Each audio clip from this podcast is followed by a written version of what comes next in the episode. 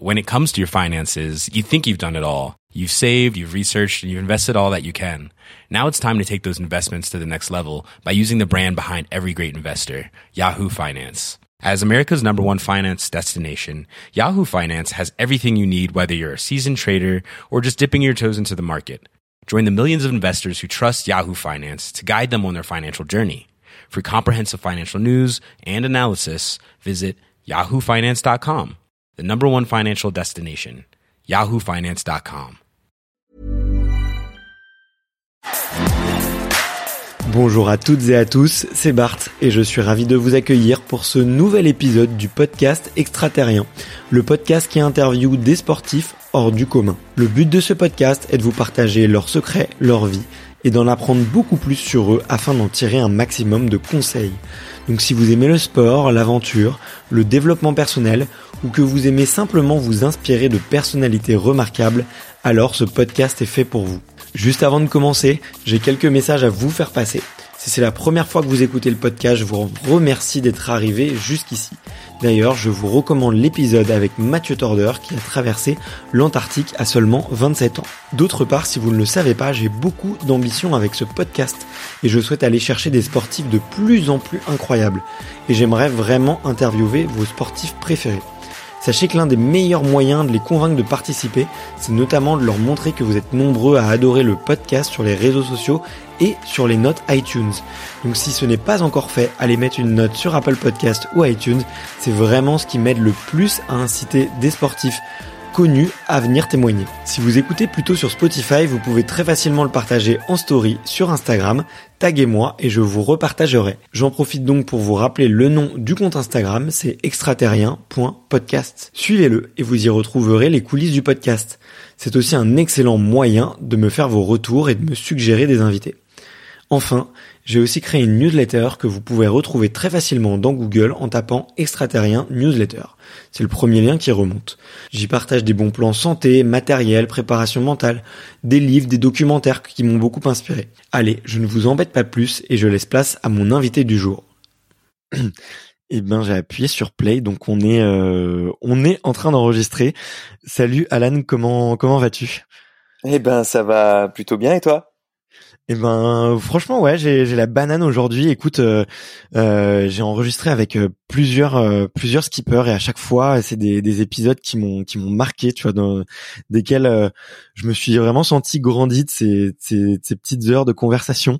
tu vois ça a été Clarisse Kremer, Thomas Coville, Yves Leblévesque, Aurélien Ducrot aussi et à chaque fois c'est des des moments fantastiques donc ce matin j'avais vraiment la banane tu vois en sachant que que j'allais euh, que j'allais euh, que j'allais pouvoir euh, échanger avec toi et notamment parce que tu as, vraiment un parcours que que j'ai lu et qui, qui m'a donné beaucoup de d'étoiles un peu dans les yeux et de frissons un peu dans le ventre. Donc franchement, je suis trop content d'être là. Merci infiniment de d'avoir répondu présent. Merci beaucoup à Aurélia de d'avoir pu organiser organiser tout ça.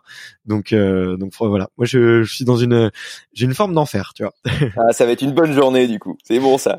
ouais, exactement, exactement. Mais mais euh, souvent les invités sous-estiment un peu le, la force que ça me donne moi euh, de ressortir, euh, tu vois, d'une conversation comme ça. Euh, euh, bon, je sais pas encore ce qu'on va se dire, ça va être la, la surprise. J'ai un peu préparé bien évidemment, mais mais mais après je sais que je dévore la vie à pleines dents, donc donc c'est cool c'est très très très cool. Et euh, bah, je, te, je, te, le disais en, un petit peu en préparation pour euh, lancer euh, pour lancer les, les interviews. J'aime bien commencer par l'enfance. Et il y a une question qui est qui est traditionnelle, euh, qui est hum, qui est de savoir un peu sur sur tes toi tes premiers souvenirs de sport? Alors ça peut être des premiers souvenirs de voile, ça peut être des, des, premiers souvenirs d'autres sports. J'ai cru comprendre que tu avais été mis très très très très jeune sur un bateau par ton papa. Euh, quel, est, quel est toi ton ton premier souvenir de, de voile? Alors moi, mon premier souvenir de voile, bon, j'ai eu la chance de, de, grandir sur un bateau, donc forcément c'était c'était un peu naturel de, de voilà de d'être bercé euh, dans ce milieu. Mais moi, mon premier souvenir de voile, c'était lors de l'America's Cup où euh, Alinghi gagne, euh, ramène la coupe en fait en Europe. Euh, je je devais avoir 8, 8 ou 9 ans. Et c'était un souvenir assez incroyable parce que pour moi, le sport, c'était bah, quand on est gamin, on a ces belles images en tête, mais mais avec du recul, on se rend compte que hum, c'était plus que des images, c'était faire vivre un pays en fait pendant une certaine durée. Et l'America's Cup, euh, bon bah c'est quand même euh, bah, la compétition la plus ancienne, hein, c'est quand même quelque chose d'assez incroyable, et que la Suisse aille chercher cette victoire, un, comment dire, un pays qui bah, n'a pas de mer, hein, qui n'a comme terrain de jeu un lac, euh, d'aller chercher cette victoire-là à l'époque, c'était euh, c'était un peu comme euh, comment dire, comme Rasta Rocket quoi. Je veux dire, c'était c'était impossible. Et, et on l'a fait. Et c'était pour moi le, le ça restera bah, mon premier souvenir et un des plus beaux souvenirs de sport que j'ai vécu jusqu'à là. Ouais, je, je me rends pas compte euh, l'engouement qu'il y avait pu avoir en, en Suisse euh, à ce moment-là. C'était, euh, c'était, je sais pas, c'était comme comme le football ou comme d'autres sports ou comme le ski. Je sais pas, comme le sport national.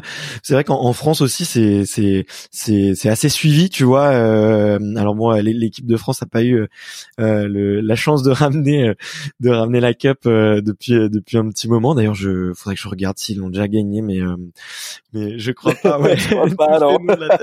C'est non. Mais euh, ouais, je, non, je me, je me rends pas compte de, de l'engouement du coup que ça peut avoir, tu vois, euh, sur euh, à ce moment-là. Tu t'en souviens? Il y a des, des, images un peu qui t'ont marqué de liesse, de des gens ou de entre en famille. comment comment tu l'as vécu?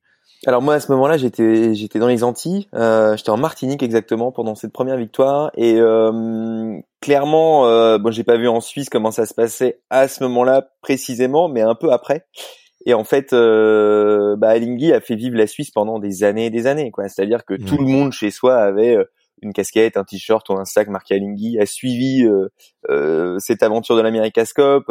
Bah, ça a été euh, ça a été le Graal sportif pendant des années chez nous quoi. C'était euh, on a ramené la Coupe de l'América en Suisse quoi.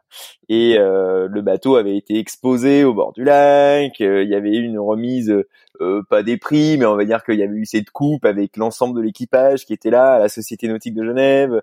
Enfin ça avait été vraiment quelque chose de c'était à nous quoi. Et euh, et c'était vraiment enfin je vois l'image encore euh, c'était euh, il y avait un dessin avec la coupe de l'Américascope et derrière il y avait les montagnes suisses avec le, bah, le drapeau suisse quoi. C'était on l'a quoi.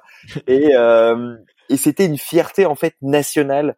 Ça, ça passait au-dessus du sport. C'était ben la Suisse est allée chercher cette victoire quoi Ouais, bah, c'est vrai que ça peut paraître complètement improbable euh, effectivement pour euh, pour un pays qui n'a qu'un qu'un lac comme terrain de jeu euh, entre guillemets, tu vois, mais mais mais un bon terrain de jeu. Et d'ailleurs, alors dis-moi si je me trompe, mais j'avais j'avais noté quelque part que que très vite, toi ton ton papa avait acheté un bateau et que tu avais dès ton plus jeune âge vécu sur ce bateau-là, sur le lac Léman, une, une une petite partie de ta vie, en tout cas le sur sur ta ta jeunesse que Ouais, ouais, bah en fait nous on a, euh, on est une famille en tout de, de, de comment dire, on est quatre enfants.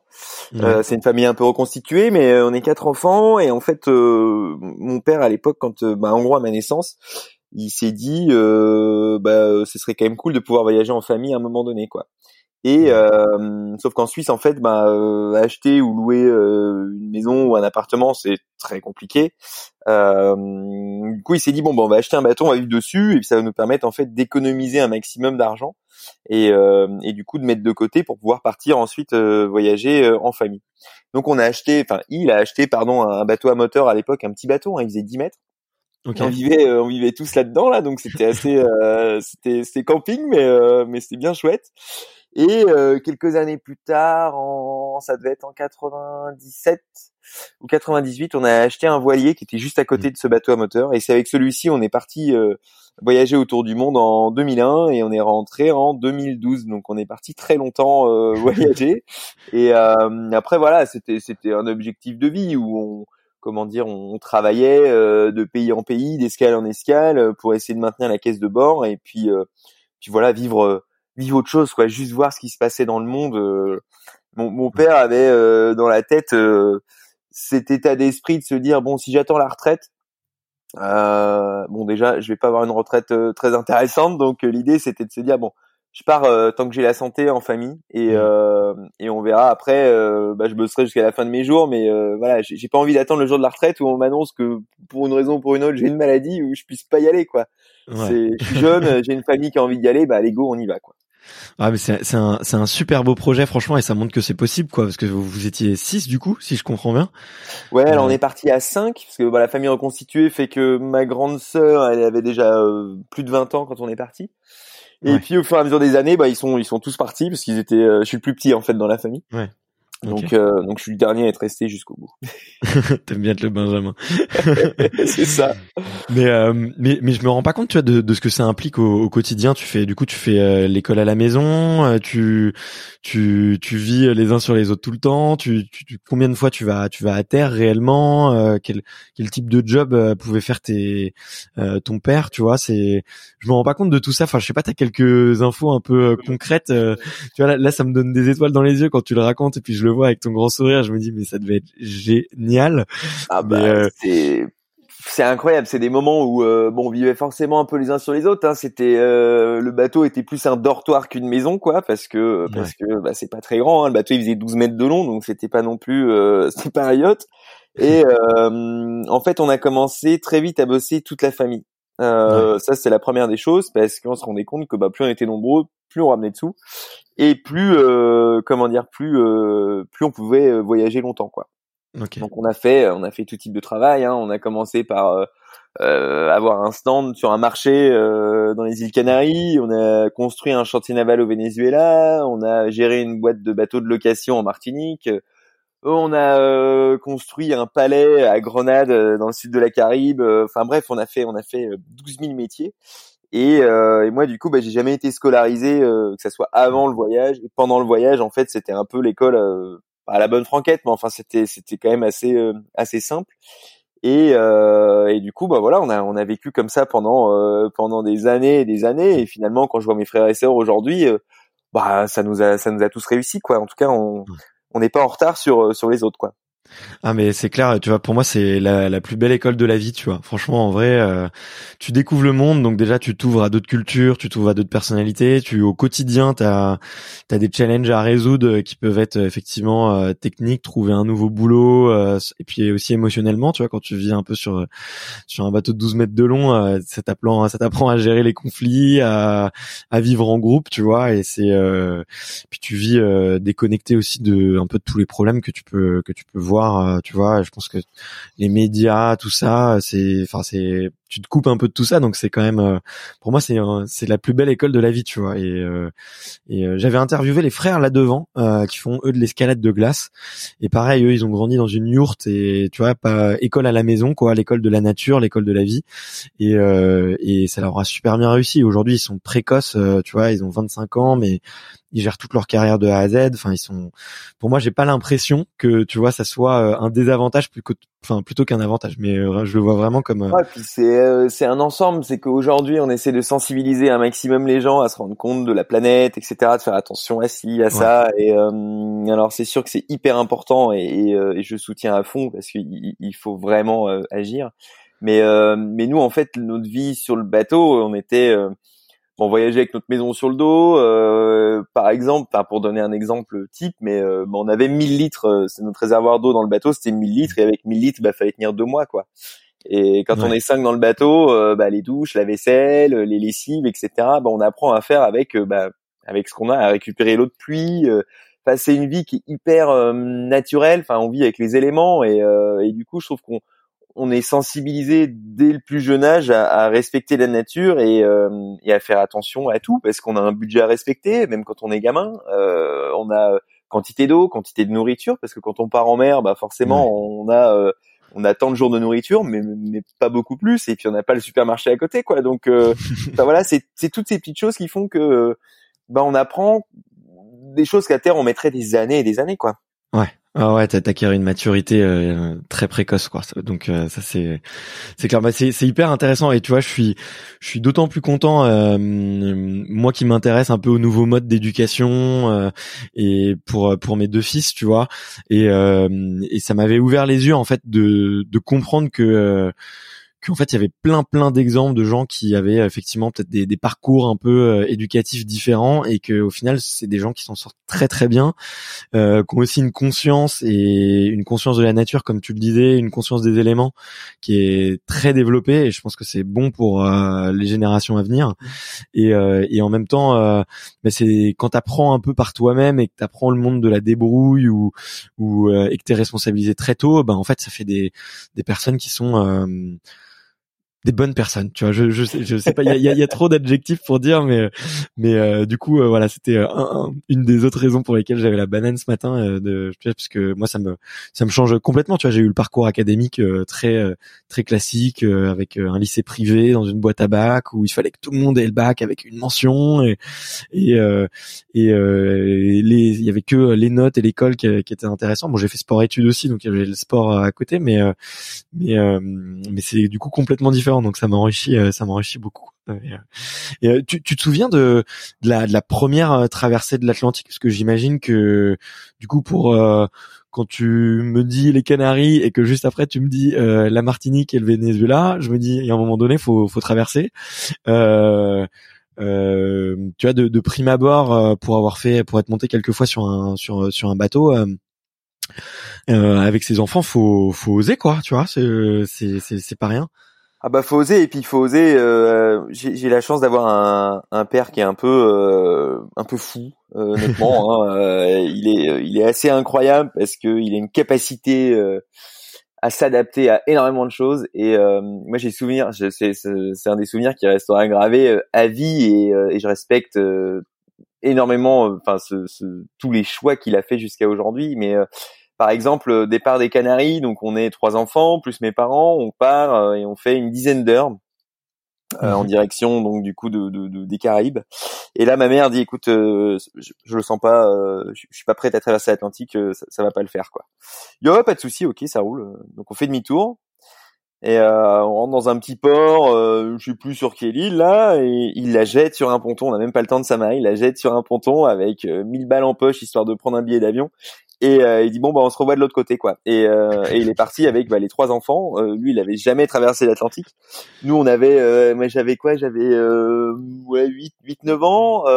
Mon frère 13 et ma grande sœur 14 quoi.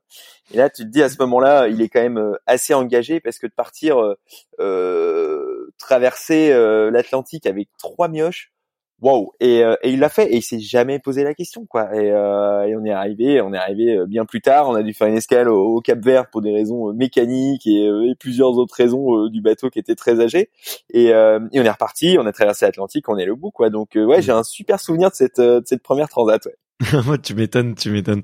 Mais effectivement, il y a plein de gens qui pourraient regarder ça d'un œil un peu extérieur et dire euh, c'est un peu de la folie, quoi, ou peut-être un, brin d'inconscience et tout. Mais euh, ça, ça se transmet, ça, tu vois, ce, ce, ce type de qualité de père en fils, tu vois, de ce brin d'insouciance qui fait que en fait tu te, tu te permets des défis que les la majorité des gens ne se lancent pas.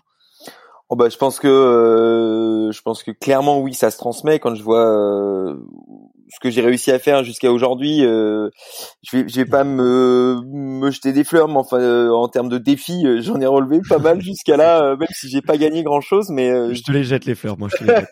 J'aime bien me jeter des petits défis comme ça en mode bon allez tiens ça te dit pas de faire le Vendée allez vas-y t'es assez bête pour euh, pour le faire et, y arriver donc vas-y fonce. Et euh, et oui je pense que il y a euh, comment dire dans la vie on a on a on a on a on a comment dire des envies on a on a des défis qu'on aimerait se lancer. certains n'osent, certains n'osent pas, mais je pense que euh, notre entourage, c'est ce qui c'est ce qui est de plus important quand on veut se lancer dans ce genre de défi. Et euh, où on a des gens qui nous freinent, où on a des gens qui nous disent bah vas-y fonce, et puis au pire tu te plantes, mais au moins tu auras essayé quoi. Et mon père est plutôt dans cet état d'esprit de dire bah vas-y fonce, et puis au pire bon on te ramassera la petite cuillère, mais au moins tu auras essayé quoi. Parce que sinon tu t'en voudras toute ta vie. Et, euh, et, oui, je pense que ça aide énormément d'avoir cette mentalité-là, en fait, cette éducation-là de bah, vas-y fonce quoi. Ouais, ouais, ouais. Et c'est, il y a, y a d'autres, enfin, tu vois, de, peut-être je sais pas d'autres personnes ou d'autres sources d'inspiration ou est-ce que euh, ton père aujourd'hui c'est encore, tu vois, une un moteur, tu vois, pour se lancer, se lancer des défis ou tu, tu, tu parles de l'entourage, je sais pas, t'as peut-être un, mentor qui vient justement quand t'as des doutes et que tu as une nouvelle idée en tête à qui tu, tu aimes confronter ton idée pour pour recharger les batteries? Bah oui et non. Euh, moi, moi j'ai une image euh, du milieu de la voile parce que forcément, bah, je fais de la, je fais de la course au large donc je suis dans le milieu de la voile et j'ai toujours cette, cette image de Hélène MacArthur, ce petit bout de femme qui euh, à 20, 24 ans fait deuxième au Vendée Globe. Elle a enchaîné euh, énormément de compétitions et elle a toujours brillé. Et c'est un peu, c'est un ouais, c'est un peu mon mentor dans le sens où elle, elle, elle a jamais rien lâché. Elle est allée au bout de, de ce qu'elle voulait. Et, euh, et c'est rigolo parce que dans le milieu de la course au large, je crois que j'ai rencontré tous les marins aujourd'hui, sauf Hélène MacArthur. Et c'est elle qui m'a donné, euh, au fond, l'envie de, de, me lancer dans la course au large. Et euh, donc, je me réjouis un jour de pouvoir, peut-être, j'espère, la, la, rencontrer et juste lui dire merci parce que parce que parce que parce que c'est juste ce que j'ai envie de lui dire, pas plus, juste merci. Et euh, après, en mentor oui, mon père fait euh, fait beaucoup. Alors aujourd'hui, il est beaucoup moins dans le milieu de la voile. Hein. Il, il, est en Suisse euh, avec ma mère, euh, et puis et puis voilà. Il, s'est calmé. Il, s'est calmé, même si au fond, je sais qu'il a envie de repartir et que mes parents ont envie de repartir parce que c'est une vie qui qui les a changés et, et tu peux pas revenir. tu peux pas revenir à la vie réelle après ça. Euh, mais moi aujourd'hui, là, euh, avec ma femme, on a une petite fille, on a une maison, on a déjà comme projet de partir voyager en bateau dans quelques années. Quoi, c'est c'est un virus. Euh, alors c'est pas le Covid, mais euh, c'est c'est c'est à vie, quoi. Donc voilà, c'est c'est c'est assez rigolo. Ok. Et euh, bah tu, tu mentionnais euh, Hélène MacArthur et elle et, qui t'a donné envie de, de te lancer dans la course au large. Là.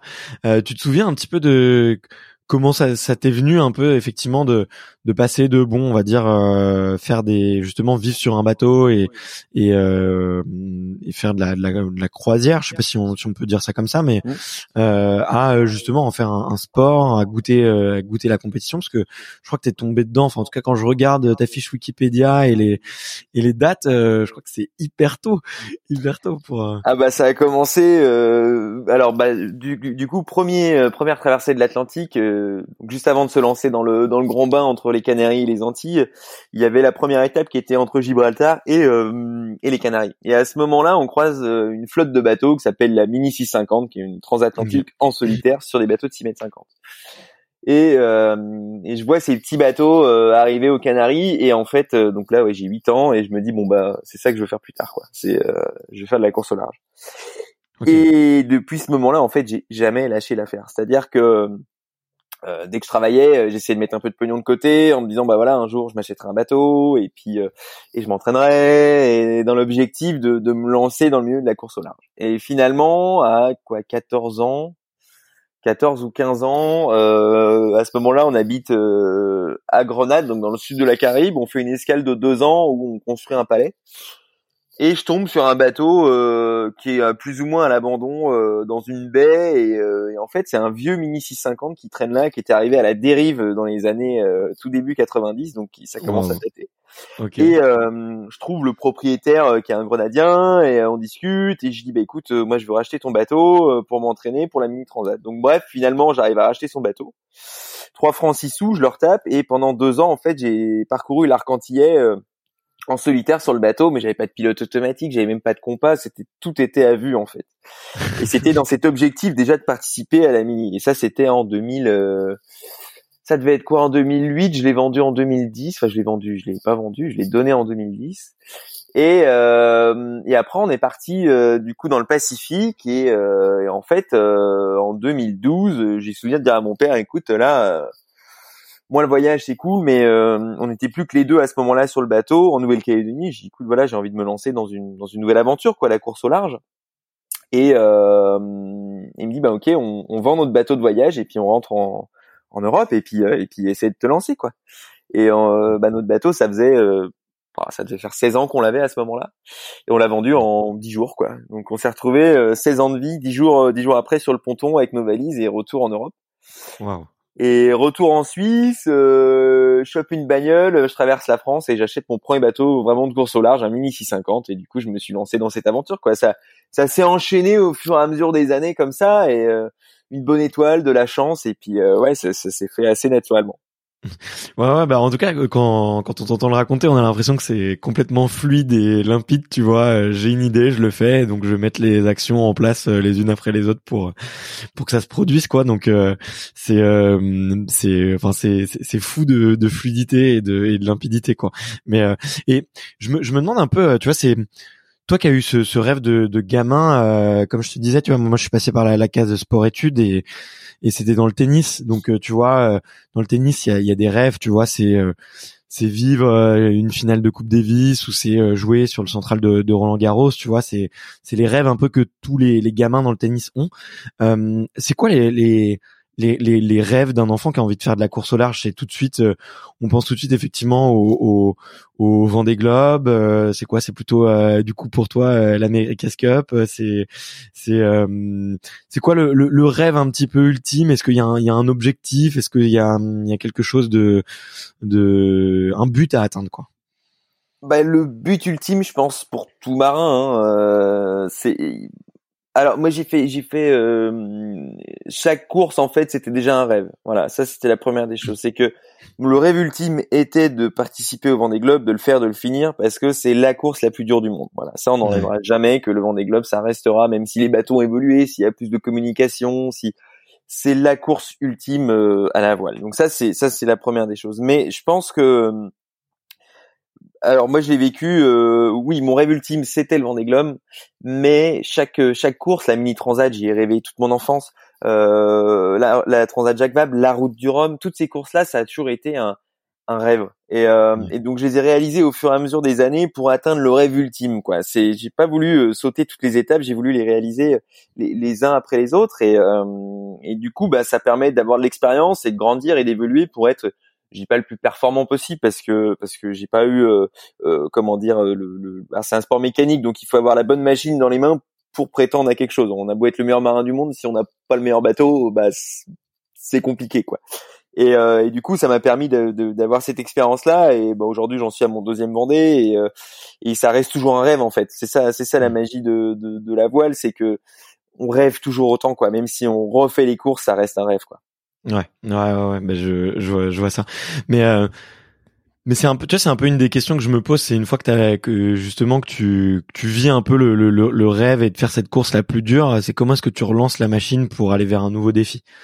Et euh, hier, hier j'en parlais, euh, tu vois, avec euh, Jérôme Fernandez, ancien joueur de l'équipe de France de hand, tu vois, qui a, qui a gagné deux Jeux Olympiques, trois fois champion du monde.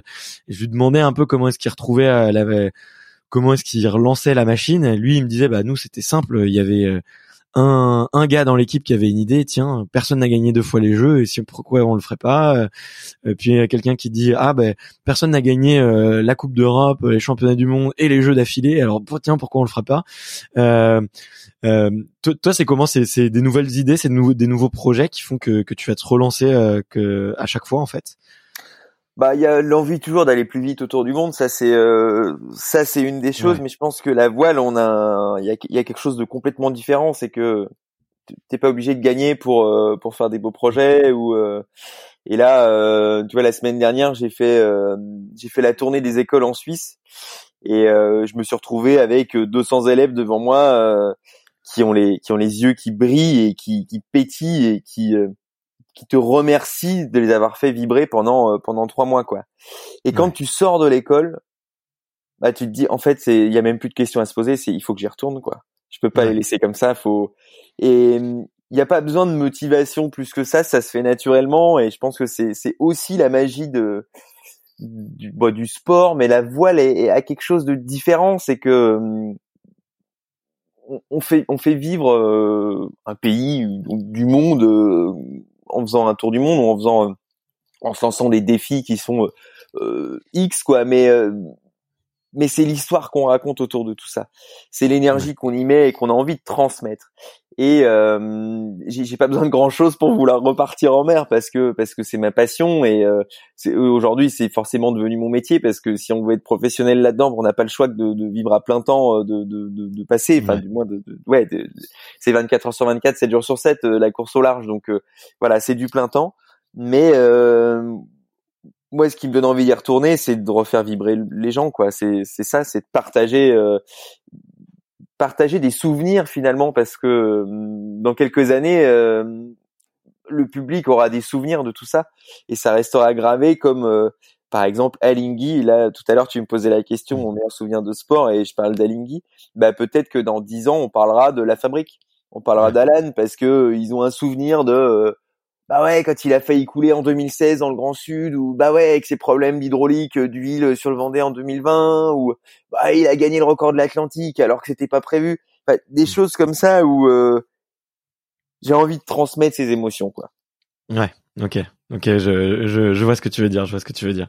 Et pourtant, c'est, tu vois, c'est un peu paradoxal parce que c'est, ça reste un, un sport euh, extrêmement solitaire. Tu vois, ce que tu vis, euh, toi, sur ton bateau, les émotions, elles sont hyper, euh, hyper intenses.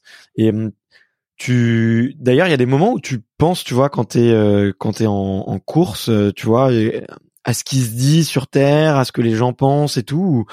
Est-ce que est-ce qu'on est-ce qu'on a le temps, est-ce qu'on a de la bande passante dans le cerveau, tu vois, pour pour euh, justement créer cette connexion émotionnelle alors que tu es au milieu de rien. Euh, en plus, euh, toi, enfin, j'ai cru comprendre là que sur le dernier Vendée Globe, tu t'étais mangé une vraie pétole et des, des, vrais plats et qu'il y a des moments où ça devait être très très très calme. mais tu vois, on a on, on, arrive à comprendre un peu ce qui se passe sur Terre ou à ce moment-là ou, pas du tout? Bah, C'est assez euh, c'est assez partagé parce qu'en fait on le plus dur en fait c'est qu'on n'a pas envie de décevoir. Voilà, ça c'est déjà la première des choses. On sait qu'il y a du monde qui suit, qu'il y a des sponsors qui ont investi euh, dans le projet depuis des années. On a une équipe technique mine de rien parce qu'on est tout seul sur le bateau, mais une équipe qui prépare le bateau, euh, qui s'est battue aussi pour pour en arriver là. Et quand on n'est pas à la place où voilà, on imaginait être, bah c'est pas facile à vivre. Donc on a ce, on a cette peur en fait de de décevoir. Et en même temps, on, on soucie de tout ça, on soucie de ce que pensent les gens dans un sens, et euh, on essaye de pas trop penser à ce qui se passe sur Terre. On a, euh, on a ce ressenti euh, tous d'être dans un monde parallèle. Ouais. C'est-à-dire que, ok, on est on est sur l'eau, on, on, est à la place euh, où on est, euh, dans laquelle on se situe. Euh, voilà, c'est c'est un sport mécanique, il peut se passer énormément de choses. Et euh, et en fait, le nous on les appelle les terriens parce que finalement quand on est en mer, bah, voilà, c'est des terriens. Les terriens, ils, ils peuvent pas comprendre en fait ce qui se passe dans nos têtes. Parce que alors ok on est en mer on a choisi de faire ça mais mais il se passe des choses on se pose des questions auxquelles on se poserait jamais à terre.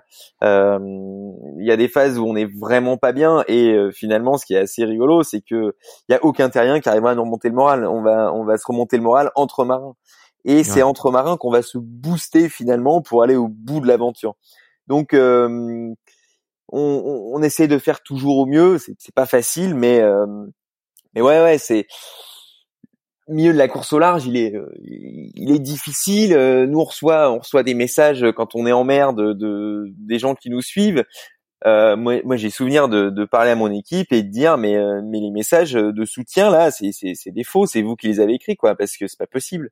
C'est pas possible qu'il y ait autant de monde qui me soutienne, c'est c'est c'est juste pas possible. Donc on devient fou finalement et on n'arrive même plus à en croire qu'on a un public qui nous suit quoi.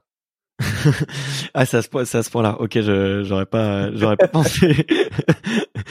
mais euh, mais ouais, c'est c'est, tu vois, j'ai l'impression, bah, il y a à la fois le, le, côté la solitude et en même temps euh, l'extrême charge de stress et, et le manque de sommeil. Enfin, tu vois, il y a toutes les conditions qui font pour que vous deveniez fou euh, entre guillemets tu vois euh, quand quand tu étudies un peu ça il y a et que tu prends un peu de recul, euh, moi je me dis mais en fait, enfin, je sais pas comment ils font pour. Euh, moi, je serais à leur place. Enfin, je pense que à leur, place, je me suiciderais ou je sais pas parce qu'il y a tout pour que tu vraiment tu tu tu, tu pètes un plomb quoi. Euh, t'as, t'as, conscience de ça, tu vois, de de tu tu. J'avais vu dans une des interviews, tu disais que t'étais quelqu'un de très émotif, euh, mais tu vois, t'as ta conscience justement de de à quel point euh, vous êtes sensible face à vos émotions et face à vous-même. Euh, et comment ça se gère un peu, tu vois, justement ces gros moments où ça va très mal, euh, où tu te sens euh, très seul, où tu es vraiment lessivé, où tu apprends que tu as plein de problèmes techniques. comment tu dis qu'il y a les marins qui te reboostent, mais comment est-ce que tu te reprends Comment est-ce que tu fais pour gérer ces ces moments vraiment de down très très puissants quoi? Il y a plusieurs, euh, il, y a, plusieurs méthodes. Alors chacun a la sienne. Euh, moi, j'ai trouvé des solutions qui sont assez simples. En fait, c'est juste tu retournes la question dans l'autre sens. Bon, tu te dis, ok, ça va pas aujourd'hui. J'ai une casse ou euh, je me sens pas bien, euh, je suis pas bien dans ma peau, euh, j'avance pas. Bah, il peut y avoir 12 000 raisons pour lesquelles ça va pas. Et généralement, c'est régulier. Enfin, ça arrive souvent que ça aille pas. Hein, c'est un peu un jour sur deux sur le Vendée Globe. Hein. Il, y a, ceux qui montrent toujours le positif, c'est une chose, et il y a ceux qui, qui, qui montrent aussi bah, ce qui se passe réellement. Et moi, sur ce Vendée Globe là, je voulais montrer aussi euh, bah, que c'est pas tout beau tout rose tous les jours, quoi, parce que mmh. euh, parce que mmh, c'est pas l'image. Enfin, on fait pas ça pour mentir aux gens, on fait ça pour montrer la réalité. Donc quand on rit, quand, bah, on rit, et quand on pleure, bah, on montre aussi qu'on pleure. Et euh, en fait, quand on pleure, bah, la question c'est, on se dit mais euh, mais euh, mais ça va pas. Qu'est-ce que pourquoi Bah ouais, mais pourquoi ça va pas? Bon, ok, t'as un souci technique. Ok, c'est chiant. Bon, ton bateau, euh, il est plus lent parce que t'as cassé une pièce. Ok, bon, ça c'est bon. Euh, tu te demandes ce que tu fais là, mais écoute mon coco, tu fais là, euh, t'es en train de réaliser un rêve de gosse. Euh, ça fait quatre ans que tu te bats pour ce projet. Euh, Ça fait même plus, ça fait des années et des années depuis ta jeune enfance où, où tu te bats là-dessus. Et euh, ok, ça va pas, c'est un moment euh, difficile à passer, mais euh, dis-toi que tu es en train de réaliser quelque chose d'assez malade.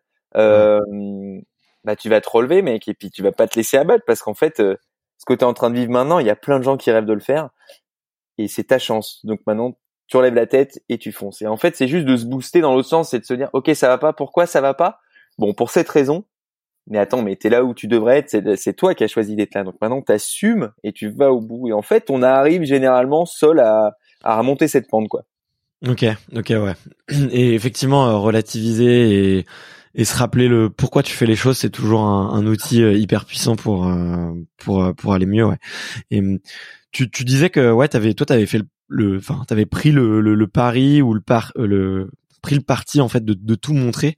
Et on voit effectivement il y a des images très fortes de toi où où on sent que ça va vraiment mal et, que, et que c'est compliqué et, et on et c'est vrai qu'il y a beaucoup de, de skippers qui ne montrent pas ces tu vois ces moments où où tu craques quoi tout simplement euh, humainement. Euh, et moi je me demandais tu vois à quel point c'est c'est facile de à quel point c'est difficile plutôt de, de s'ouvrir tu vois. Euh, tu craques est-ce que tu penses euh, tout de suite ah bon euh, j'avais promis que j'ai envie j'avais que j'allais montrer ces images allez ok je, je craque je suis pas bien j'ai envie d'être tout seul mais j'allume quand même la caméra tu vois. Euh, c'est tu vois c'est, une, une gymnastique qui est assez euh, je sais pas enfin j'imagine eu d'autres moments où tu craquais et puis tu te dis ok je, je vais pas le montrer à tout le monde mais euh, Comment comment est-ce que tu te dis si c'était un petit rituel où tu te disais euh, tous les jours je vais allumer la caméra euh, et je vais parler un petit peu aux gens à telle heure et puis si je suis bien tant mieux si je suis pas bien tant pis euh, comment est-ce que tu fais un peu pour le programmer tout ça?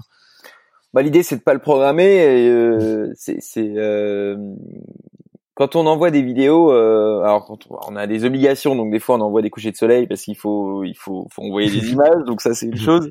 Euh, quand on craque, en fait, ce qu'il faut comprendre, c'est on se filme pas pour montrer qu'on craque, on se filme parce qu'en fait, on, la caméra c'est un peu notre copine, quoi. Ouais. On a l'impression de parler à quelqu'un quand on parle à la caméra, et, euh, et, du coup, on arrive à se confier un peu plus devant la caméra que que de parler euh, dans le vide, dans le bateau, euh, voilà. Et, et, en fait, ça se fait assez naturellement. C'est que des fois, où on se sent pas bien, bah, on va se confier à notre caméra. Ouais. Après, il euh, y a des vidéos qui sont pas montrées. Hein. Euh, ouais, non, mais il y a plein de, il y a plein de d'heures de, de, vidéos, de pleurs, de rires qui sont pas montrées parce qu'après, c'est pas parce qu'on, c'est pas parce qu'on se filme qu'on va envoyer ces images-là. Ouais. Euh, après, euh, c'est un choix où. Euh, Mais toi, tu les gardes ces vidéos-là? Tu, tu, les gardes quelque part pour Ah ouais, ouais, moi j'ai toutes, j'ai celle du premier, j'ai toutes les vidéos depuis depuis la mini transat, donc je dois avoir, je sais pas, ouh, une centaine d'heures de films en mer qui traînent dans les disques durs. Mais c'est, si tu veux, ce qui se passe aujourd'hui dans le milieu de la voile, mais c'est comme dans plein de milieux, c'est que tout le monde, tout le monde est en mode tout va bien à bord je montre pas euh, si je vais bien ou pas. voilà, c'est moral stable, ça ne bouge pas. Et ils font ça parce que, euh, en fait, les concurrents, c'est quand même des bons petits filous. C'est-à-dire qu'ils vont aller sur Internet, puisqu'on a quand même des moyens de communication à bord des bateaux aujourd'hui qui facilitent l'accès à Internet, et aller voir euh, ou écouter la voix des, des, des autres marins, savoir s'ils sont bien, savoir s'ils sont fatigués ou pas, s'ils peuvent, euh, dans cette journée-là, vu que le mec, moralement, bah, il, il est en bas, il est au fond du trou, accélérer pour essayer de le bouffer. Donc en fait, la plupart des marins qui sont dans la tête de flotte, ils montrent aucune émotion parce que si tu montres une émotion, c'est un signe de faiblesse et donc euh, les autres attaquent derrière. Alors bon, chacun son truc. Moi, je trouve dommage parce que du coup, euh, bah, la tête de flotte, en fait, on la suit pas parce que parce que c'est c'est c'est c'est nul. Enfin, c'est nul. C'est c'est personne raconte une histoire quoi. C'est Mmh. tout va bien à bord. Merci, bonsoir. Allez, ciao. Ouais. Ok, bon, et sinon ça va, t'as eu une casse, je sais pas, qu'est-ce qui se passe dans ta tête? Raconte-nous un peu ta vie, quoi. et, et non, il y a rien du tout, quoi. Mais vous vous le partagez peut-être euh, entre marins euh, après euh, après coup, tu vois, euh, toi qui disais que tu t'en avais euh, rencontré une partie, euh, que tu que tu, que tu les, que tu les connais tous et que tu les as tous rencontrés, euh, peut-être que vous avouez, vous avouez des petits moments de dur après, après, après la course, et justement pour pas biaiser, pour pas biaiser les, les on va dire l'espionnage qu'il peut y avoir pendant pendant une course?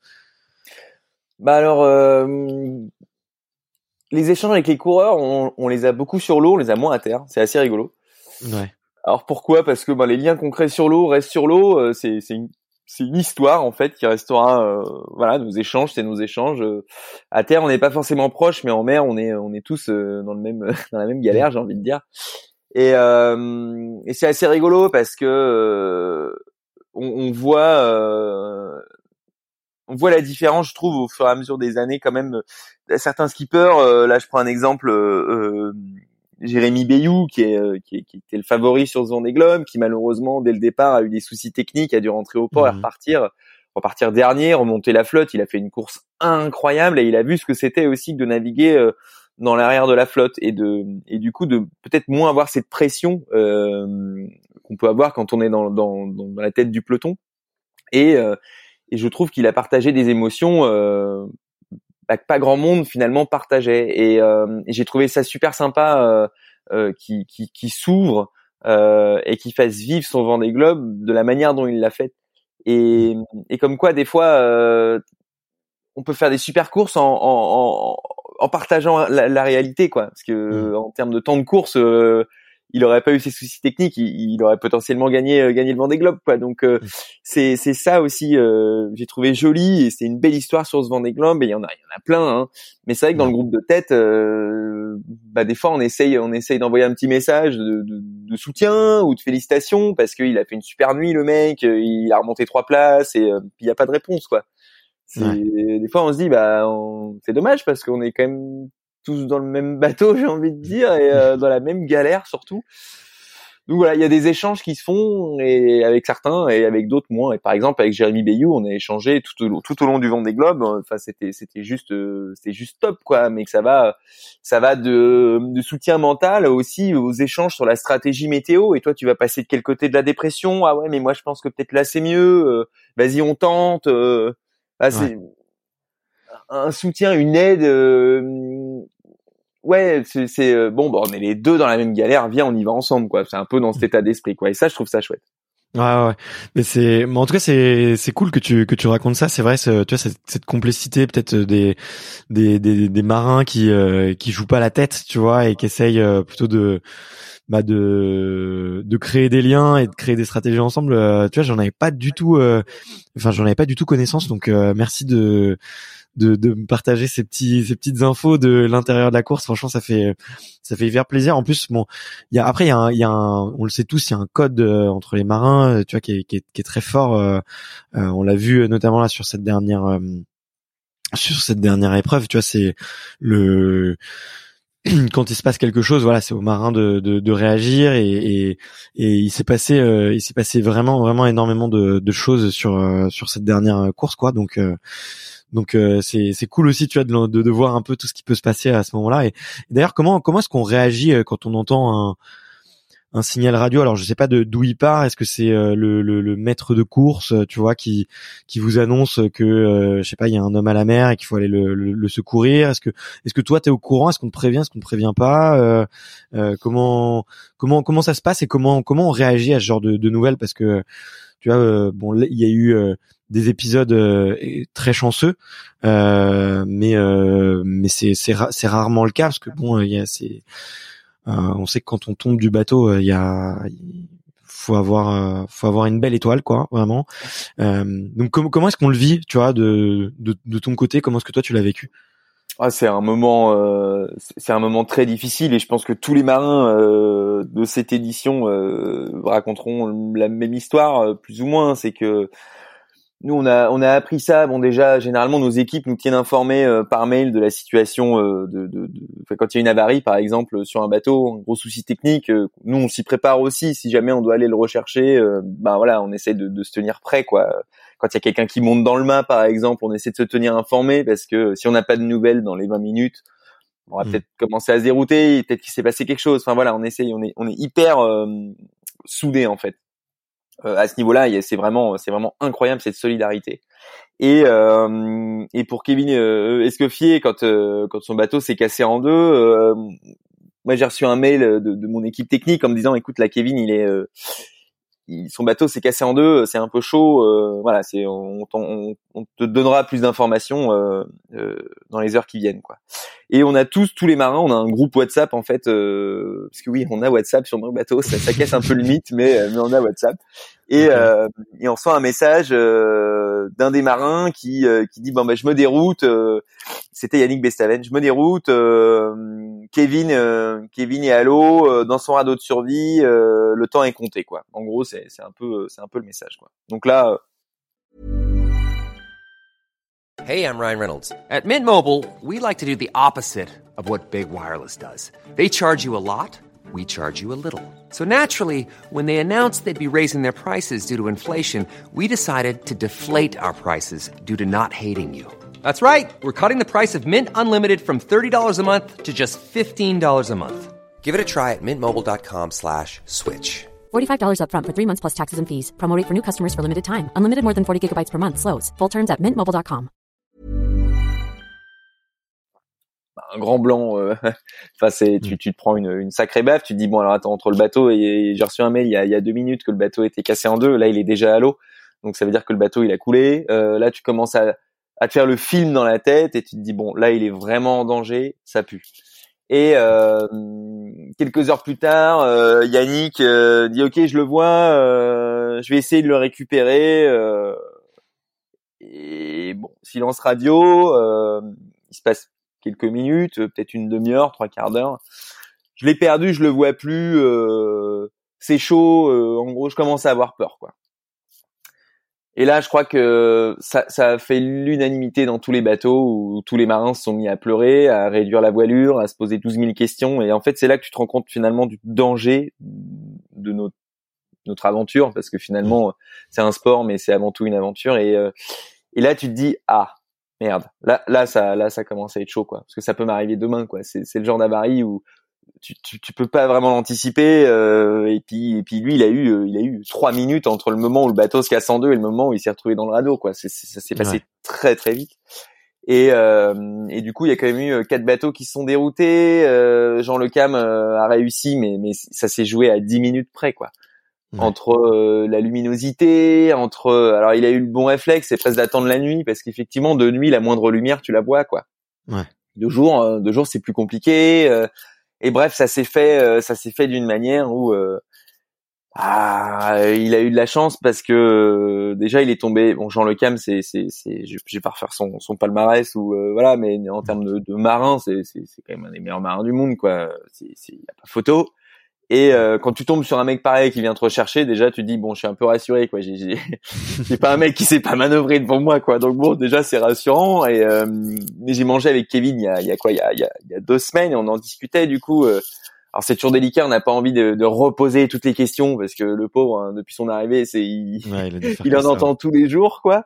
Mais euh, il m'expliquait que le plus, là où il a eu le plus euh, le plus peur, c'est que bah, c'est quand euh, Jean est, allé le, le, récupérer parce que dans son radeau de sauvetage, finalement, bah ça allait bien. Mais c'est après où quand il a vu euh, bah, euh, l'imoca de Jean, qui est quand même un bateau de, de 18 mètres, quoi, qui en gros lui fonce dessus, c'est là où tu te dis ah là ça va être compliqué parce qu'il y a quand même 6 mètres de houle. Enfin c'est un peu sport. Mais nous, euh, nous, ça nous a énormément marqué. Et je pense que si on, on regarde les statistiques euh, de performance des bateaux, les deux semaines qui ont suivi euh, l'avarie de, de, de, de, Kevin, quoi, enfin du moins la, perte de son bateau et son sauvetage, je pense qu'on est tous à 15%, euh, on est tous 15% plus lents, si tu veux, que la moyenne, quoi, parce que parce qu'on a pris un coup au moral énorme. Quoi. Ouais. Ouais, ouais. Mais c'est, euh, je, enfin, ça, ça, se comprend en fait, tu vois. C'est t'as une, tu tu frôles tu frôles la tu frôles la, vie de pas loin et du coup euh, forcément euh, tu vois quand c'est un copain et que vous partagez tous euh, et vous vous avez un alors là, je pense je pose vraiment une question de bisu mais vous avez une radio commune ou un truc pour partager à, à voix tous ensemble ou c'est juste ce groupe WhatsApp? Déjà, c'est déjà beaucoup, c'est déjà quand même sympa. Puis vous pouvez partager de la voix aussi si vous le voulez. Euh, mais euh, mais euh, ouais, vous pouvez vous échanger de la de l'information aussi vocale rapidement comme ça. Peut-être de bateau à bateau, oui ou ouais.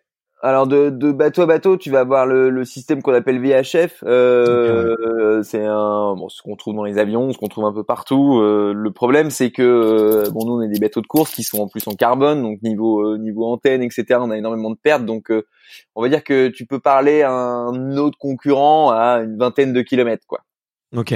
Sauf que bon, euh, généralement, on est un peu plus éloigné que ça, donc c'est, ça peut arriver qu'on se parle à la VHF, mais c'est vraiment quand on est, en gros, on est à vue, donc, euh, donc bon, ça c'est plutôt cool déjà, mais euh, non, on échange beaucoup sur sur WhatsApp, mais c'est même pas forcément des voix, quoi, c'est c'est c'est c'est un peu de tout, quoi, il y a un peu de tout, donc c'est c'est rigolo. Ok, ok, ok. Bon bah en tout cas, euh, bon c'était une, une sacrée histoire et, et tu vois j'avais j'avais à cœur de, de l'entendre tu vois de quelqu'un qui qui l'a vu un peu, enfin qui le sent de l'intérieur tout en étant un peu à l'extérieur, tu vois et et, euh, et ça fait chaud au cœur en tout cas la façon avec laquelle tu le tu, tu le tu le racontes. Mais euh, et euh, je me je je fais je fais un petit flashback en arrière. Euh, tu vois sur toi euh, parce que moi la première fois que j'avais entendu parler de toi c'était effectivement en, en, en 2016 euh, parce que tu prends le départ de cette course et on et t'es un petit peu le le je vais pas dire l'ovni tu vois mais on a souvent l'image du marin qui est, qui est le type euh, qui est voilà qui a, qui a l'expérience euh, qui a des années et des années de, de course euh, euh et, et et toi qui arrives tout jeune tu vois sur sur sur ton c'était un IMOCA c'est ça le exact et et tiens 23 ans Quoi Pardon vous, êtes, sûr et, et, tu te dis mais ce, ce, gars est un peu fou pour euh, se lancer euh, aussi jeune euh, dans, dans quelque chose de, de, de si grand. moi, moi, je me demandais, tu vois, si est-ce que comment comment est-ce que tu t'es senti un peu reçu, tu vois, d'être d'être aussi jeune, d'être un peu le, le, Benjamin euh, parmi justement, euh, euh, je, vais pas dire, je vais pas dire les vieux briscards parce que franchement ça serait vraiment pas respectueux, mais tu vois, parmi ces gars qu'on, pour certains euh, qui sont deux fois plus âgés que toi, quoi. Et euh, euh, comment c'est reçu, comment c'est vu, comment toi tu le ressens aussi. Euh, J'imagine que tu as encore presque des yeux de, de, gamin quand tu vois quand tu quand arrives pour la première fois. C'est presque Disneyland, tu vois. Enfin, j'en sais rien, mais je fais peut-être des métaphores d'ailleurs qui sont pas du tout appropriées. Mais comment est-ce que tu, toi tu l'as vécu en tout cas cette arrivée de cette arrivée aussi, aussi jeune dans par dans dans les têtes de coureurs, quoi?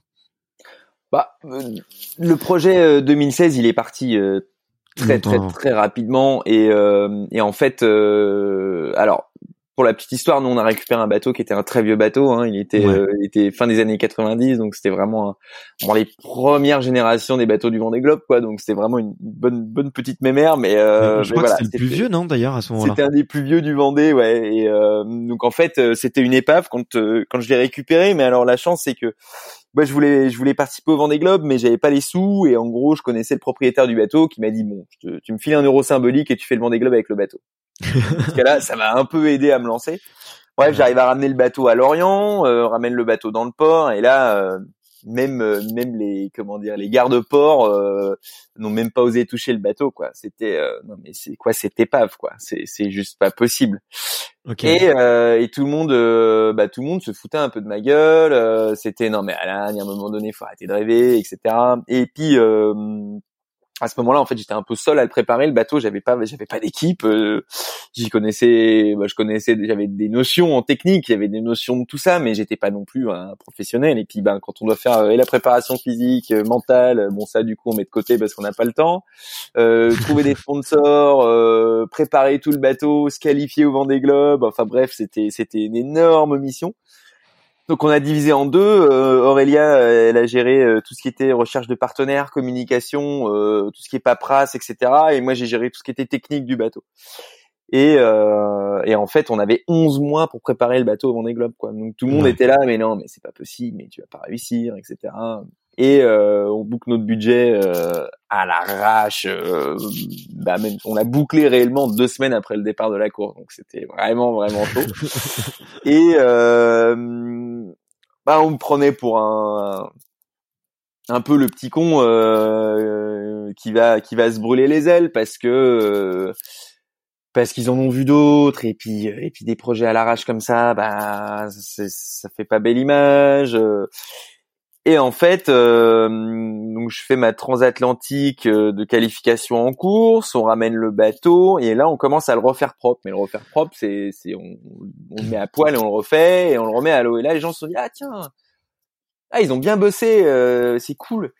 Mais ils sont toujours pas prêts quoi. Et euh, je me rappelle le directeur de course, il cherchait des ex, enfin, des excuses, il, il cherchait un moyen pour que je ne puisse euh, pas prendre le départ en fait du Vendée Globe quoi. C'était pour lui, mm. j'étais un danger, euh, j'étais un danger quoi.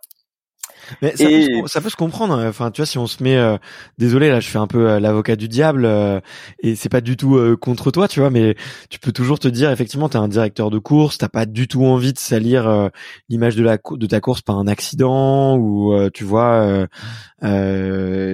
tu vois, il, peut penser à la sécurité d'abord et se dire, euh, ok, euh, un tour du monde, c'est pas, euh, c'est pas une, c'est pas une transatlantique, c'est beaucoup plus compliqué. ça peut, c'est beaucoup plus long. Enfin, tu vois, il, il a aussi, bon, j'imagine qu'il a trouvé toutes les excuses possibles et inimaginables et parfois des non valables, mais la, crainte, elle, elle peut, enfin, on peut, on peut comprendre, tu vois, sa, sa crainte. Bon, après, moi, je suis forcément de ton côté parce que je suis forcément pour les projets fous, mais, ah non, mais c'était, c'était sûr. Enfin, moi, à sa place. Je je, serais même allé plus loin quoi. J'aurais cadenassé mon bateau au ponton en mode non mais tu pars pas quoi. Enfin c'est juste pas possible quoi. C'est c'est mais euh, après c'est c'est comment dire euh, c'est l'image extérieure les gens s'étaient pas renseignés en fait sur euh, sur euh, c'est pas qui j'étais mais qu'est-ce que j'avais fait avant. Parce que c'est oui mais t'as pas d'expérience avec ce genre de bateau. Ok c'est vrai. J'avais aucune expérience mais j'avais quand même navigué depuis depuis l'âge de 8 ans. Donc si tu veux passer du temps en mer gérer des bateaux enfin tout ça j'avais déjà j'avais déjà fait, j'avais participé quand même à pas mal de courses. Et, et c'est rigolo parce que on me disait pas bonjour quoi. En Vendée 2016, c'était Alan. Non mais Alan, on le regarde même pas quoi. Et, et à l'arrivée du Vendée, euh, bah, déjà le directeur de course, euh, déjà caresse. Euh, aujourd'hui, on est on est très proches, on s'entend très bien. Et euh, il est venu me voir, il m'a dit putain bah j'y croyais pas. Hein mais tu nous as fait un truc, mon cochon.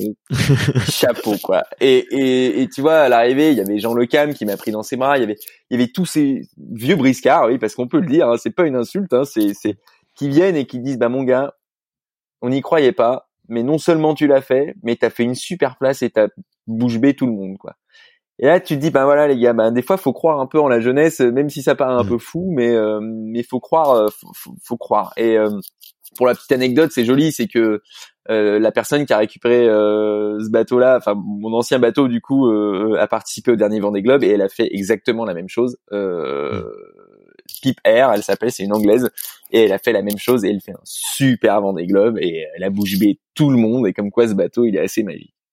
Ouais, mais il n'y a pas que le bateau, attends. si, c'est le bateau qui fait tout. mais c'est vrai que c'est un sport, tu vois, que je trouve à la fois euh, magnifique dans les émotions, dans l'exploit, dans il y a, y a un côté euh, dans la beauté du geste, tu vois, et qui est, qui, qui, qui est autour du, c'est mystique, il y a même un, c'est mythique même, tu vois, euh, et en même temps, il y a un côté très ingrat et très injuste où ça dépend quand même beaucoup de la technique, tu vois, et et tu peux bien que effectivement euh, tu sois sur un bateau qui a un côté un peu magique et avec euh, peut-être je sais pas un sort qui le qui va le lui qui lui promet une, une très belle histoire euh, bah tu, tu sais que même si tu mets le meilleur marin dessus au début de la course et que tu mets même je sais pas les deux meilleurs marins au-dessus de la course dessus tu sais qu'ils ont quand même très peu de chances de gagner quoi tu vois si ce n'est aucune tu vois presque donc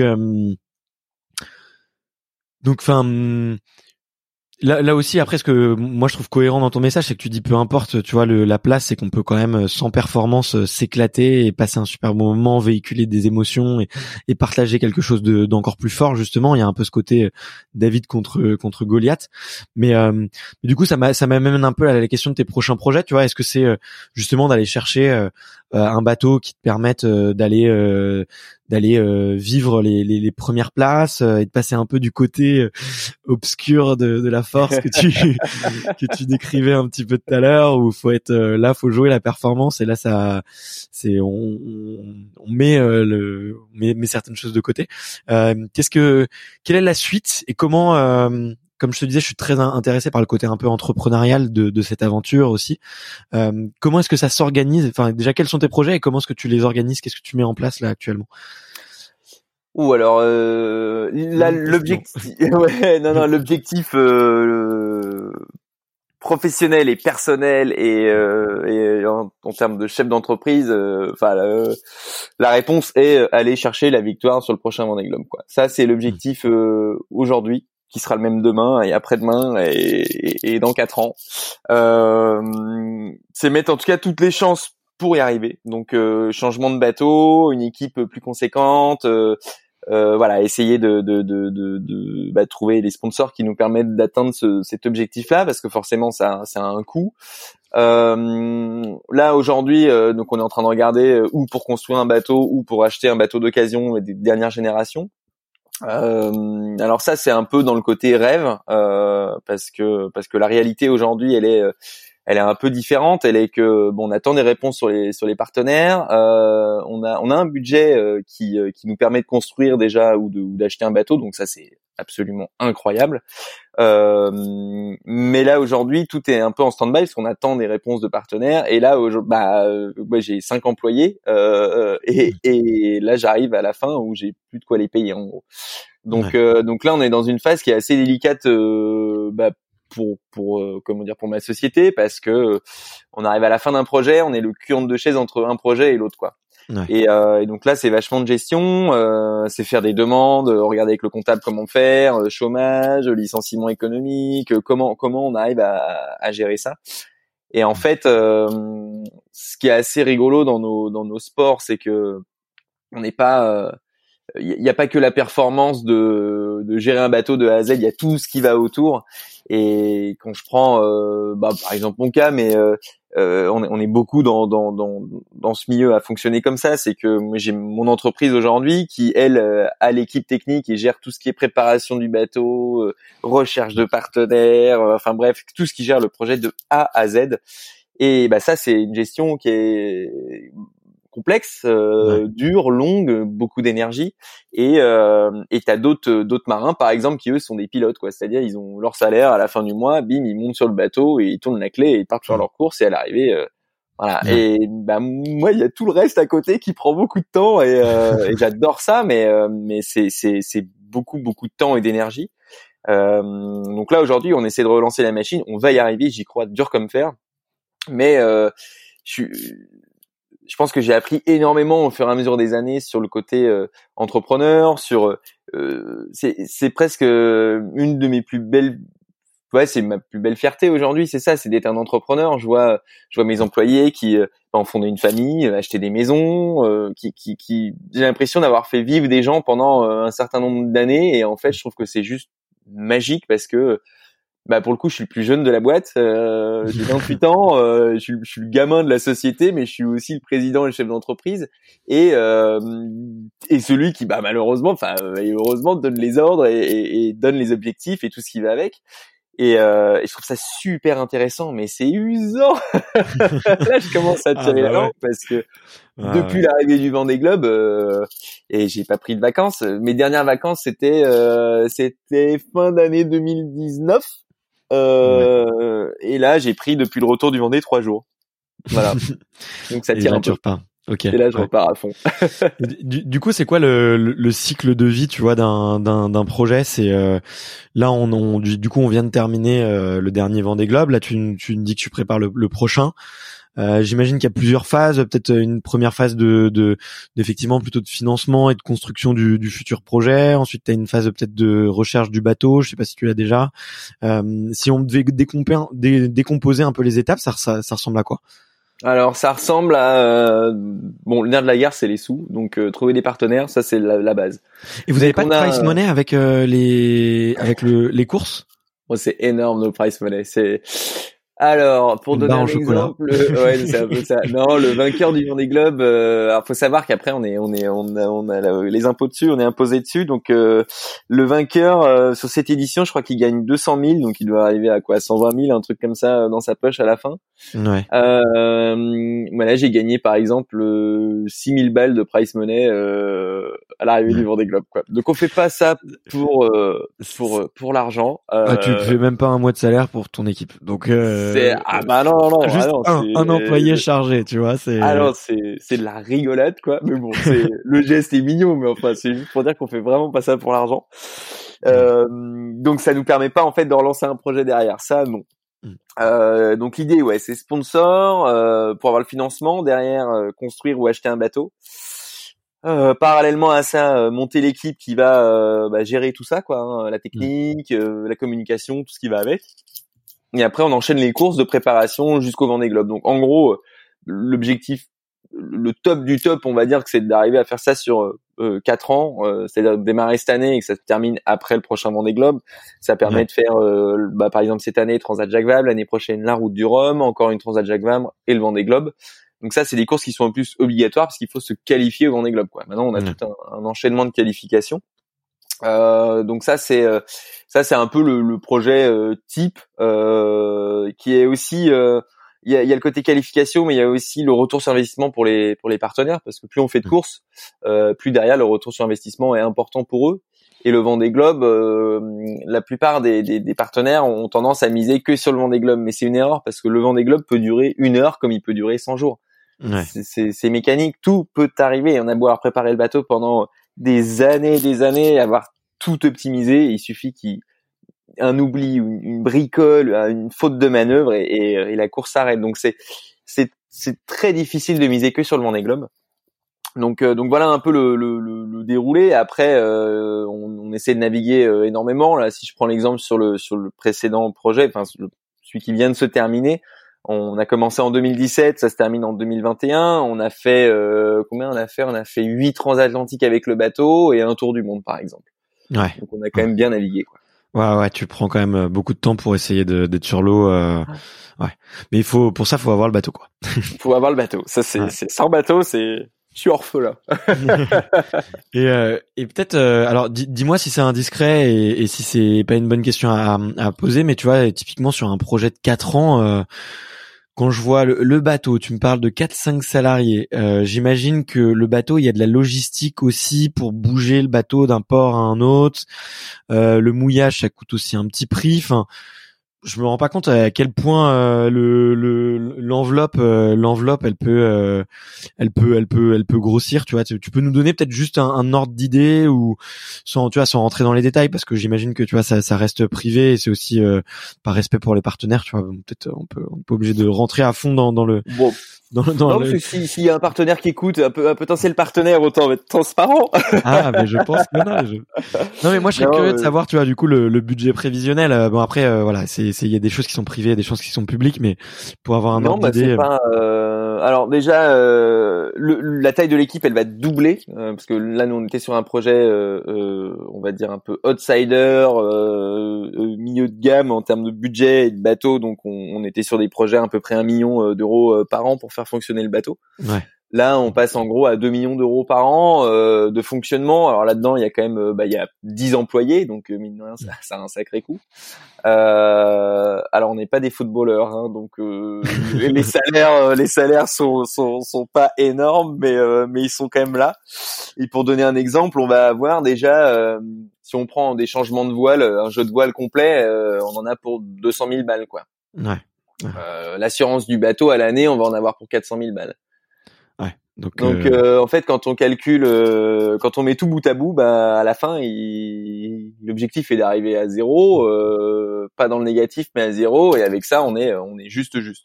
Le prix du bateau, euh, c'est dur à dire parce que c'est un investissement finalement, puisque le bateau, il va avoir une rentabilité X, il va être vendu à un prix Y derrière. Donc euh, le, le prix du bateau finalement, c'est c'est bon, pas c'est pas important, mais c'est pas euh, un bateau aujourd'hui. euh, les bateaux, ça peut commencer de, de, de, de- comment dire de 400, 500 000 euros pour des vieux bateaux jusqu'à euh, 7 millions pour des bateaux neufs. Ouais, quoi. Ouais. le, le, le, panel est quand même assez euh, assez vague.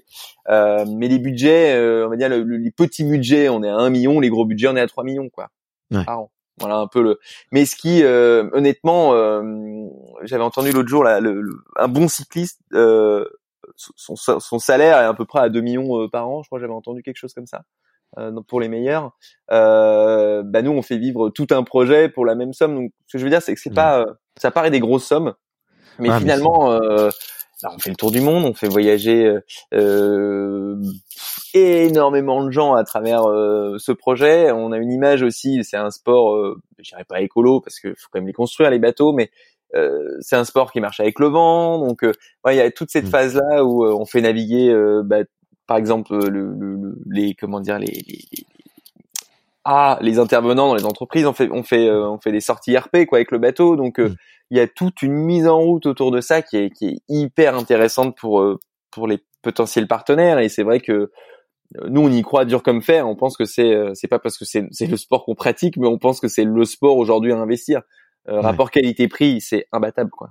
Ouais. Ouais, bah, c'est c'est c'est une bonne réflexion. C'est une bonne réflexion à avoir effectivement sur, euh, tu vois, pour du point de vue d'un partenaire, euh, où, placer ses, ses billes, euh, sachant que c'est souvent de l'argent qui est un, qui est plus ou moins défiscalisé, non? Ou ça dépend si c'est du mécénat ou ça hmm. peut, ça peut, ouais, ça, ça, peut. Ouais. Ils peuvent, ils peuvent en avoir une partie, mais mais ouais, effectivement. Et tu vois, bon, je, je, remets une couche quand même, tu vois, sur effectivement, on parle de, de gros montants et et, et Dieu sait que parfois l'argent peut être tabou en France et en Europe mais euh, mais en fait c'est c'est quand tu effectivement, quand tu emploies des gens, euh, bah c'est ça coûte euh, très cher et puis un salaire net c'est doublé par les charges et, tout ce qu'il y a avec.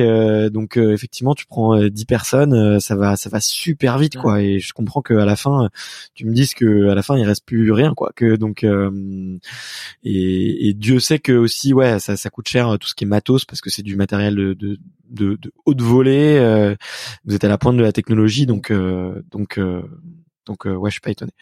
Et bah, je voulais je voulais vu que ouais vu qu'on abordait rapidement le point de la techno, moi j'étais hyper curieux de savoir c'est bon, ça fait déjà plusieurs années, mais le le l'apparition des, des foils sur les sur les bateaux. Euh, toi, t'as vécu. Enfin, j'imagine que tes premiers bateaux sur lesquels t'as navigué, c'était pas des, des bateaux avec le avec des foils. Alors, euh, euh, je, me, je me je me je me demande à quel point c'est différent euh, les sensations. Le euh, est-ce qu'il faut réapprendre à naviguer, est-ce qu'il faut réapprendre des choses. est-ce que je sais pas, est-ce que ça, est-ce que, enfin tout le monde s'y met, donc c'est que c'est effectivement ça, ça, pousse la performance encore plus loin. C'est hyper impressionnant. Les, les, les, bateaux naviguent plus, ils volent. Maintenant, c'est, on rentre dans la, troisième dimension presque.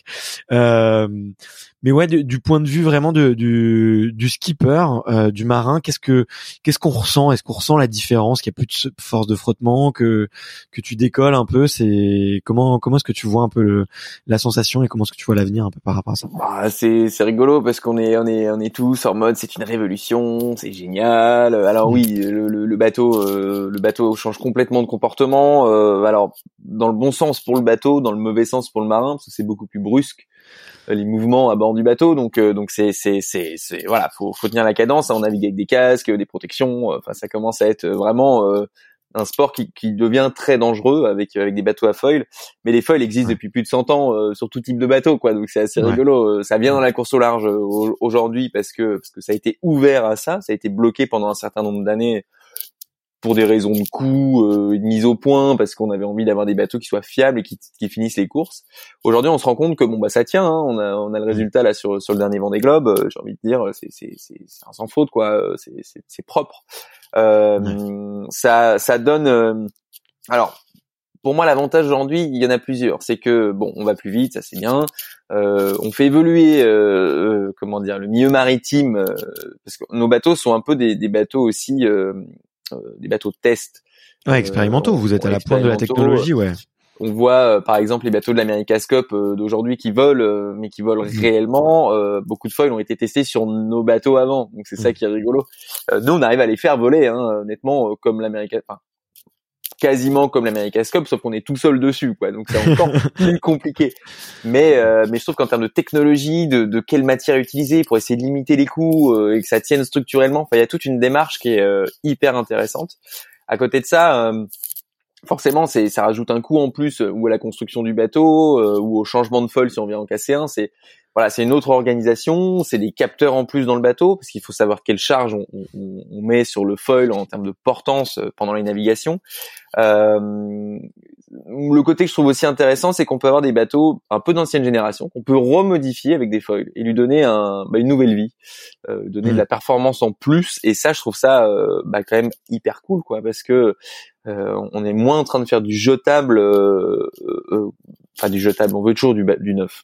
Ça c'est c'est un peu pareil dans la vie de tous les jours. On veut du neuf, on veut du neuf, on veut du neuf. Et à un moment donné, bah il y a aussi des choses sympas à faire avec des bateaux d'ancienne génération. Et, euh, et voilà, non, je pense que le, le, côté foil est hyper intéressant dans le milieu de la voile.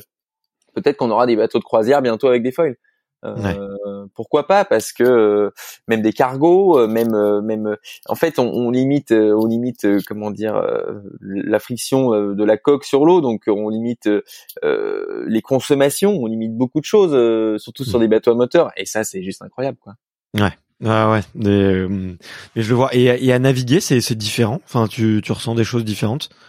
Ah bah naviguer c'est euh, c'est assez rigolo parce qu'on a l'impression d'avoir un, un, jouet dans les mains. C'est-à-dire que le bateau quand il commence à dégoler, euh, c'est quand même des gros bateaux. Hein, euh, Ils font ils font plus de 8 tonnes, ils font 18 mètres de long, le mât il fait 30 mètres de haut, donc c'est quand même des, des, sacrées machines. Et quand on est à la barre du bateau et que le bateau il commence à décoller, bah, ça devient d'une douceur. C'est on, on barre le bateau, on appelle ça comme ça barrer quoi. C'est c'est comme piloter mais avec deux doigts quoi. C'est tout devient mou, tout devient aérien et agréable et euh, il y a plus de limite de vitesse en fait. Ce qui se passe sur les bateaux, on, appelle ça une limite de la vitesse carène. Alors la carène, c'est la forme de coque du bateau et on a une limite, c'est-à-dire qu'il y a un moment donné où la forme de coque du bateau, il va pas aller plus vite. Ou alors ça va être sur un surf, un instant T euh, très précis. Mais tant bah, du moment qu'on l'enlève, qu'on enlève ce, ce, ce paramètre de vitesse de carène, c'est-à-dire on sustente le bateau, il touche quasiment plus l'eau. Là, il n'y a plus de limite de vitesse. Et c'est ça qui est intéressant, c'est qu'aujourd'hui, les monocoques avec des foils vont à la vitesse des multicoques de l'époque, quoi. Ouais. Donc c'est assez incroyable et du coup là on a, on a bientôt plus de limite de vitesse. Les les les les, IMOCA ils montent à 40 nœuds en pointe euh, quand à l'époque ils en faisaient 28 32 quoi. Donc on a rajouté en gros 10 nœuds de vitesse en plus les doigts dans le nez. Donc ça c'est assez hallucinant quoi. Ok, ok, ok. Bon bah écoute, euh, ouais c'est, je voyais pas du tout tout cette toute cette partie là et j'étais ma question était un peu naïve donc euh, merci pour la réponse euh, hyper euh, hyper précise genre on, on, apprend plein de choses. Écoute moi je me régale je passe un super moment mais j'ai pas non plus envie de te, te, garder pendant des heures et des heures même si je pourrais je, je, je, suis sûr qu'on qu'on passerait un, un, bon moment. J'ai des petites questions pour la fin et c'est un petit peu des voilà des, des, petites questions comme ça que je pose un peu Canal. Plus la première, c'est, je, veux savoir, est-ce que tu as un porte-bonheur que te, que t'emmènes sur, euh, euh, qui te suit euh, sur ton bateau, un, petit objet, un petit gris-gris que, que tu regardes dans les bons moments comme dans, comme dans les mauvais? Moi, j'ai toujours un collier avec plein de choses dessus. Alors sur le premier Vendée Globe, par exemple, c'est la seule course où je l'ai pas prise. Je l'avais laissé à ma femme en lui disant euh, tu sais que c'est mon gris gris donc euh, je vais revenir le chercher c'était un peu pour lui montrer que j'allais rentrer quoi et, euh, et, sinon je l'ai sur toutes les courses c'est c'est je, je l'enlève jamais il n'y a pas une journée où je ne l'ai pas sauf sur la première édition du Vendée Globe okay. et ça c'est un peu mon gris gris ouais Belle, belle histoire, belle histoire. Et il y a quoi du coup sur ce sur ce collier? Il y a Oh, il y a plein de choses. Il y a il y a un A comme euh, bah, Il y a une rose des vents marquée va jusqu'au bout de tes rêves. Et il y a une perle il y a une perle de Tahiti, mais qui est une perle euh, sauvage, qui est pas une perle de, de, de culture. Donc euh, voilà, c'est un peu inestimable. C'est plutôt rare d'en trouver, donc euh, elle est elle est autour de mon cou et c'est moi qui l'ai je l'ai je l'ai trouvé en 2000 2011, ouais 2011 à Tahiti quoi. Ok, ça marche, ça marche. si tu pouvais, tu vois, aller voir le petit Alan qui a a 13 13 14 ans qui fait sa, première euh, mini transat euh, et qui commence à, naviguer. Et hum, qu'est-ce que ce petit Alan il aurait eu besoin de savoir? Si tu pouvais lui donner un, conseil euh, qu'est-ce que tu lui dirais? Ouf euh... bah pas pas grand chose pas grand chose parce que euh, Aujourd'hui, euh, quand je vois euh, mon, mon, petit parcours euh, de, de, marin, je me, je me dis que forcément j'ai fait des erreurs, mais elles m'ont mené là où où j'ai toujours rêvé être quoi. voilà, terminer le Vendée Globe, d'être dans ce milieu-là et et je changerai rien, je changerai rien parce que parce que dans la vie des fois euh, bah, c'est pas tout écrit et, et les conseils c'est bien joli mais il faut faire sa propre idée son propre mmh. Euh, son propre chemin et, et, euh, et jusqu'à là, euh, ouais, il y a eu, il y a eu des couacs, il y a eu, il y a eu pas mal de, de, de casses de bateaux, des trucs, euh, voilà. Mais euh, j'ai toujours gardé la tête haute et euh, avec un seul objectif, c'était, c'était d'y arriver. Et donc non, je lui dirais rien, juste bah, ouais, fais, fais comme tu le sens, quoi. Mais tout a l'air d'être d'être assez instinctif et sensoriel, donc j'imagine que c'est un bon, un très bon conseil. Donc donc ça me va, ça me va comme réponse. T'en as vu des belles, t'as vu des, enfin j'imagine que t'as ah, vu des très belles. T'en as vu exactement. Mais euh, est-ce que est-ce qu'il y a encore des choses qui te font peur ou qui pourraient te faire peur? Mais c'est pas c'est pas parce qu'on on fait euh, le Vendée ou ce genre de projet euh, qu'on a peur de rien. Au contraire, on a peur de beaucoup de choses et c'est d'ailleurs pour ça qu'on y retourne. C'est que on va on va mmh. chercher à, à, affronter ses peurs, à, à se confronter à, à tout ça. Euh, j'ai un rêve ultime euh, qui, je sais pas si un jour je le réaliserai, euh, qui me fait peur parce que parce que c'est c'est c'est sur un type de bateau dont j'ai pas vraiment d'expérience et et ce serait de tenter le record autour du monde en solitaire donc c'est sur des sur des trimarans, et, et ça ça voilà c'est quelque chose qui aujourd'hui me fait peur mais j'ai envie de j'ai envie de me confronter à ça quoi. Donc ça c'est ouais. C'est une peur, mais c'est une bonne peur, j'ai envie de dire. Ok, ok, ok. Bon, ça m'a ça me rappelle un peu les échanges que j'avais eu avec euh, Thomas Coville, euh, qui était euh, qui était vraiment génial. chouette chouette marin d'ailleurs. Je sais pas si tu si vous vous connaissez, mais ouais, ouais, on se connaît on se connaît plutôt pas mal, ouais.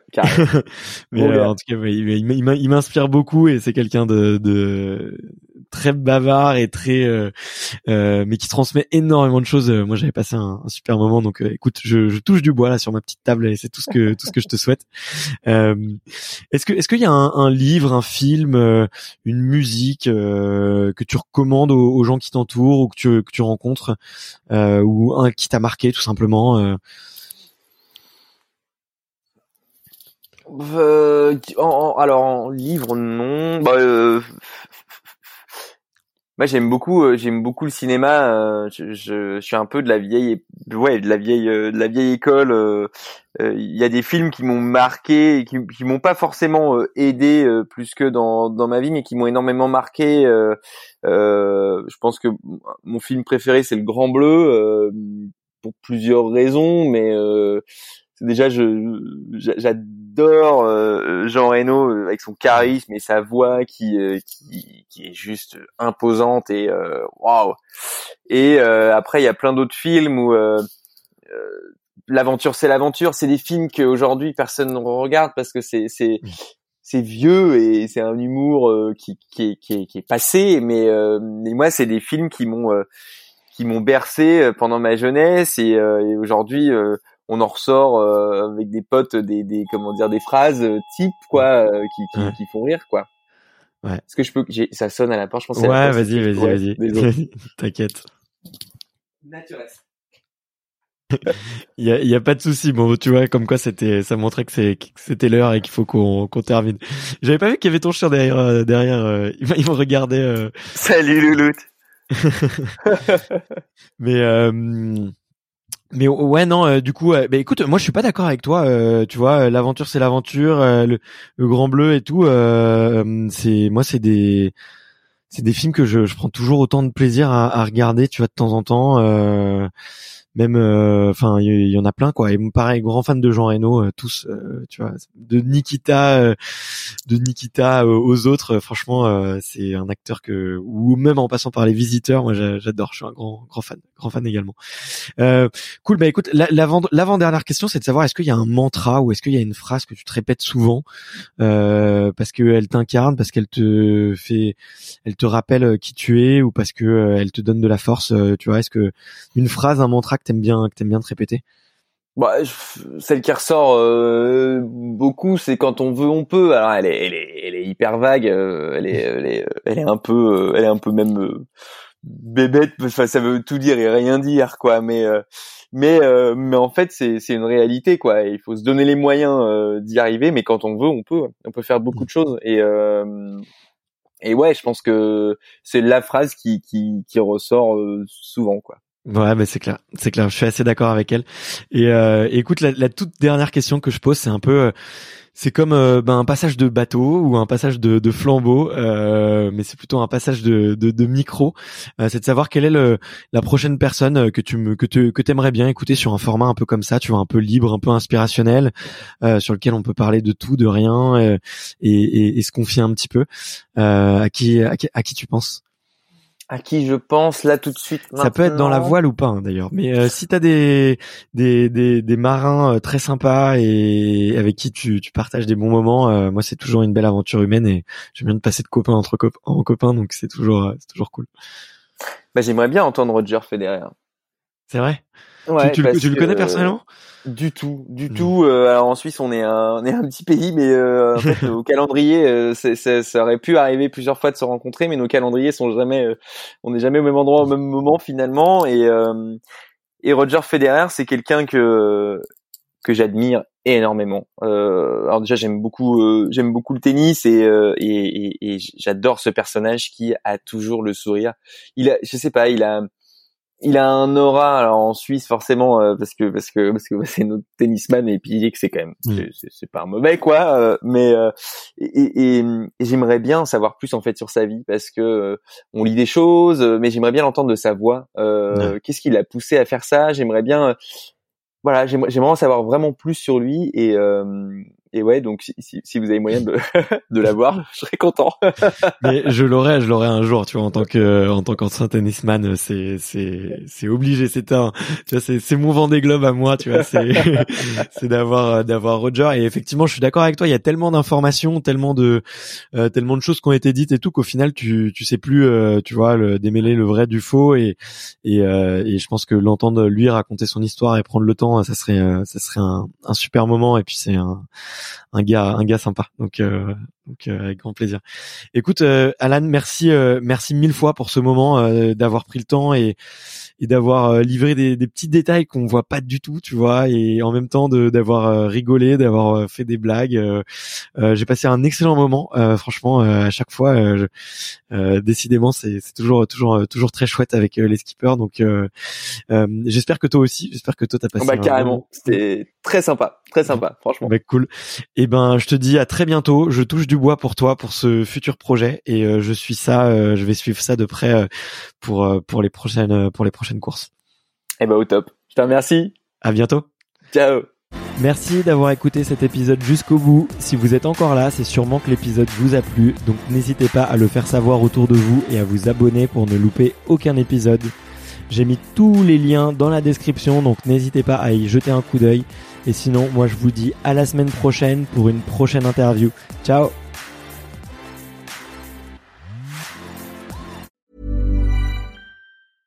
When it comes to your finances, you think you've done it all. You've saved, you've researched, and you've invested all that you can.